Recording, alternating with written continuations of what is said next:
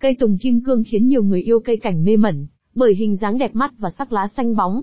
Với sự khéo léo của người nghệ nhân, nhiều tác phẩm bonsai từ cây vạn niên tùng kim cương trở nên vô cùng giá trị. Loài cây này không chỉ có tác dụng trang trí, thanh lọc không khí, còn có ý nghĩa phong thủy rất tốt. Bài viết dưới đây sẽ giúp bạn hiểu hơn về đặc điểm, ý nghĩa, cách trồng và chăm sóc cây này. Tùng kim cương là loài cây thân gỗ thuộc họ La Hán Tùng, có nguồn gốc từ Đài Loan, Trung Quốc hoặc Nhật Bản. Loài cây này còn có tên gọi khác là vạn niên tùng kim cương.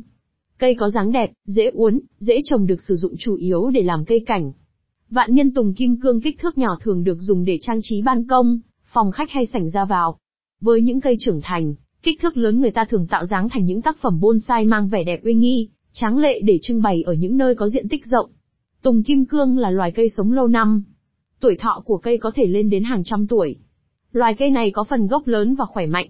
Tuy nhiên thân cành lại rất dẻo dai, dễ uốn, dễ tạo dáng. Tìm hiểu về cây tùng kim cương, bạn cần nắm được một số đặc điểm của loài cây này. Thân, đây là loài cây thân gỗ từ trung bình đến lớn. Thân cây có lớp vỏ màu nâu đậm, mang cảm giác cổ kính. Cây có thể uốn thành cây bonsai nghệ thuật hoặc phát triển thành cây bóng mát. Lá, đặc điểm cây tùng kim cương là có lá thuôn dài. Khác với các giống La Hán Tùng khác, lá của loài cây này có đầu góc cạnh, màu xanh bóng và sáng. Các lá sắp xếp thành cấu trúc như hình bông hoa rất đẹp mắt. Hoa và quả, điều đặc biệt ở loài cây này là có hai loại cây. Một loại cây chỉ có hoa và một loại cây chỉ có quả. Nếu cây có hoa thì sẽ không có quả và ngược lại. Cây tùng thích hợp trồng ở những vùng có khí hậu ấm áp. Chúng dễ thích nghi với nhiều loại đất trồng khác nhau với sức sống mạnh mẽ. Đây cũng là loài cây ưa sáng.